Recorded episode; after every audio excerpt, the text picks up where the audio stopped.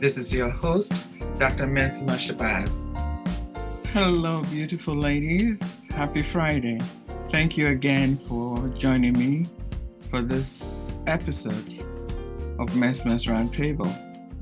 We've had our first snowstorm, which means we're heading so deeply into the winter and spending a tremendous amount of time indoors. I see that as a perfect time to commit to doing our inner work.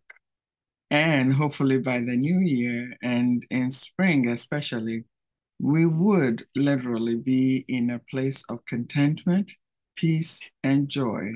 Take on the new year. Our topic this week is about universal healing principles. There are several universal healing principles and processes that are easily recognized across cultures. And I want to discuss how we can integrate a few of them to sustain health and well-being. We discussed in episode thirty-four, movement, where we talked about embodying praise, sacred and authentic movement, the physical and inner psychological movement that ties beautifully into rites of passage discussed in episode thirty-six. In this episode, I want to share thoughts on recognizing humor, music, self-esteem, nature, and the supernatural as forming parts of our inner and outer healing. Let's start with humor, joy, laughter. This is one universal principle that I'm very familiar with for many reasons. I always share how in my childhood, I remember feeling that my laughter went all the way up in the heavens. And those that inhabited that space or continue to inhabit that space could hear me. As you may know by now, I sustained a back injury that put me flat on my back, no pun intended, for several years. I lost everything I had carefully put together to support my daughter and me financially, socially, emotionally. And when life takes this kind of swing at you, it is very easy to slip deep into depression. One way I know you can still look up, one day at a time, is to incorporate humor into one's daily activities.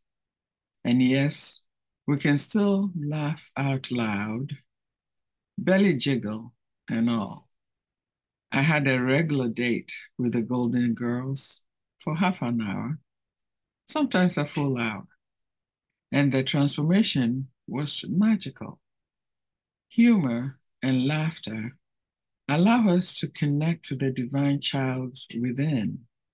And a question we may choose to reflect on is, how does the laughing child come out in your life? As you grow older and experience life as we know it, sometimes we put this important healing tool on the back burner. But I assure you that it is important to have a date with this principle, and you would benefit immensely from it. And it is noteworthy that it does not cost much, if anything at all. The second principle that I want to talk about is music, sound, and chanting. Now, irrespective of your background, culture, language, you have music, and sound sustains health and well-being. Not to tell you how old I am, I used to, back in the day, list music as one of my hobbies. And you know that compiling music has evolved. You used to have cassette tapes, eight tracks. Um, I can't even describe them. They looked so bulky back then to what we have now. I have tracks of music from various artists that lift up my emotions and vibration. And now we have such a wide selection, easy to download, easy to tap into it, listen to it anywhere you are, on your phones, computers, in your cars. Music speaks to the parts of us that are non-linear, and it is individual. We know that singing is very powerful, and there have been times we've had to sing for our lives, literally. Have you ever compiled your own music track? Do you have songs that empower you through your challenges? Do you have songs you sing that bring you joy? Now, about chanting, I love to chant every day. Sometimes it gives me this rhythm, and life is rhythm. Chanting calms the mind and consequently the soul. Having some basic mantras to chant can have channels of awareness open up tremendously. And there are also many other sounds, like wind chimes, that can move energy and bring a pleasant tune or sound to your environment. If you do not have any of these things present in your environment, I would encourage it to play music even when you're leaving your home. You change the vibration of it. The plants enjoy it. Your pets would enjoy it. Something soft and healing and rejuvenating. Try it and let me know how you feel about this. This next healing principle is very important because it ties us to how we relate and respond to others. It is self-esteem. There is healing power in self-esteem. And this healing principle has three components: self-love, self-trust, and self-respect. Loving self means you are able to have a value of self. And when these feelings are negated, a person would experience self-doubt and fear. Fear is a debilitating illness and can have a negative impact on a whole host of issues if not checked adequately. And self-doubt and fear will definitely contribute to one's low self-esteem for a long, long time.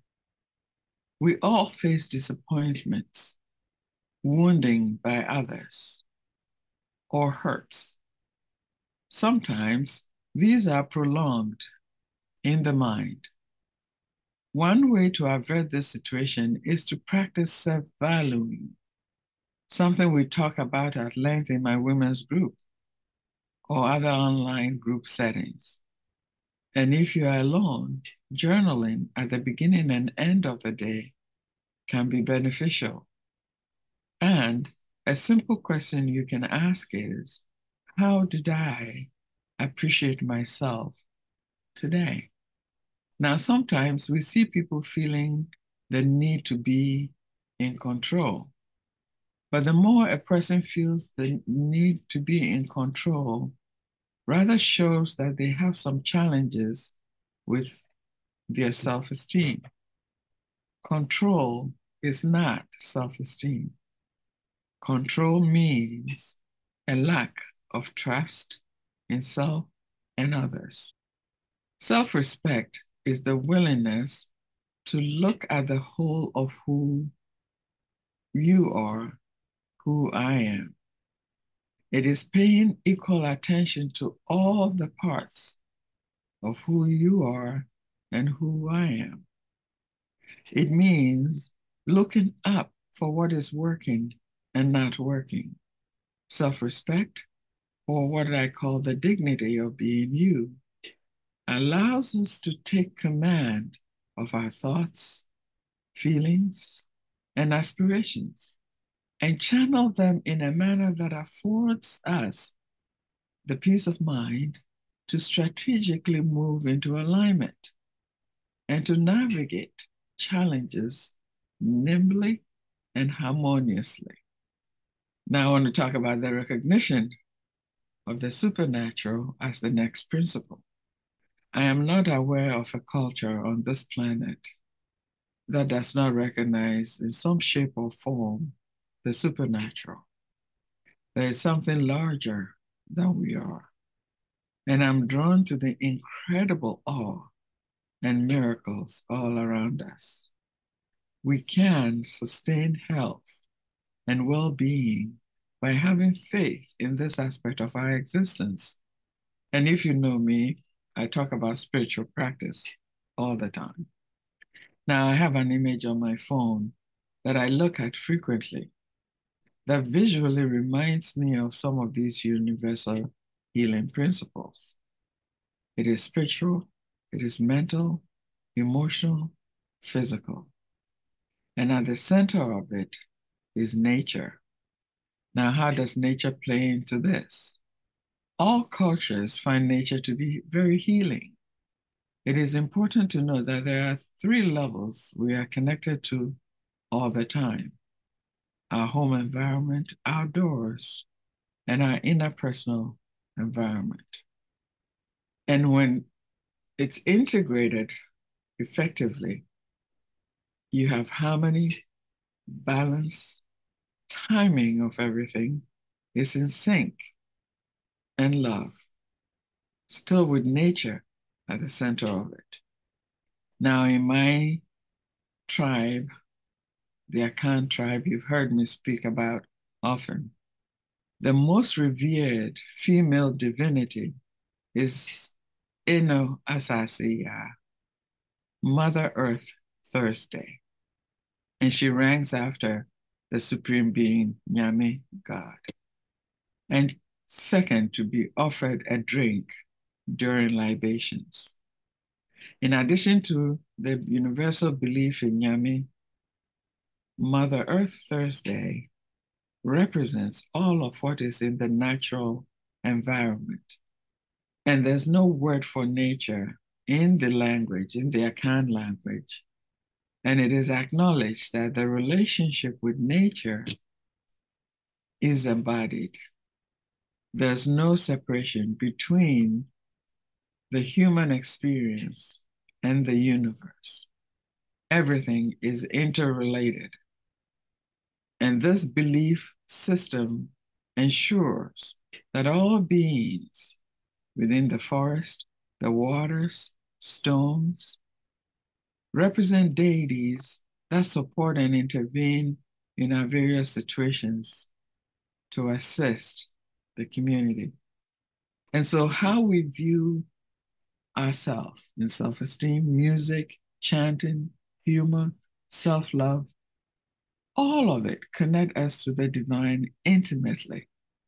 Ancient traditional wisdom believes that the spirit of the human being is always in contact with the higher spiritual realms of being, even if there's no awareness. And therefore, there can be direct communication between the human and the divine planes. If we were to begin to gather medicine to heal our woundedness, understand and have an inner knowing that our Creator only sees the best in us, we can begin and end each day with gratitude and celebration. When we process these universal healing principles and integrate a spiritual practice, here we go again, we would balance life issues that lead to self-healing and transformation. To empower our respective journeys as women, we must open and integrate a worldview that allows physical healing, psychological problem solving, and exploration of spiritual sacred ways of being. And as I close this episode, I want to highlight the importance of coming together as women to learn together, to heal together, to support each other in the next phases of development, transformation, and empowerment. Remember always, you are a woman of power and grace. And confidently, I said that. Now, who is a woman of power and grace? I'll leave you to reflect on that, what that means to you. I'll see you in a couple of weeks.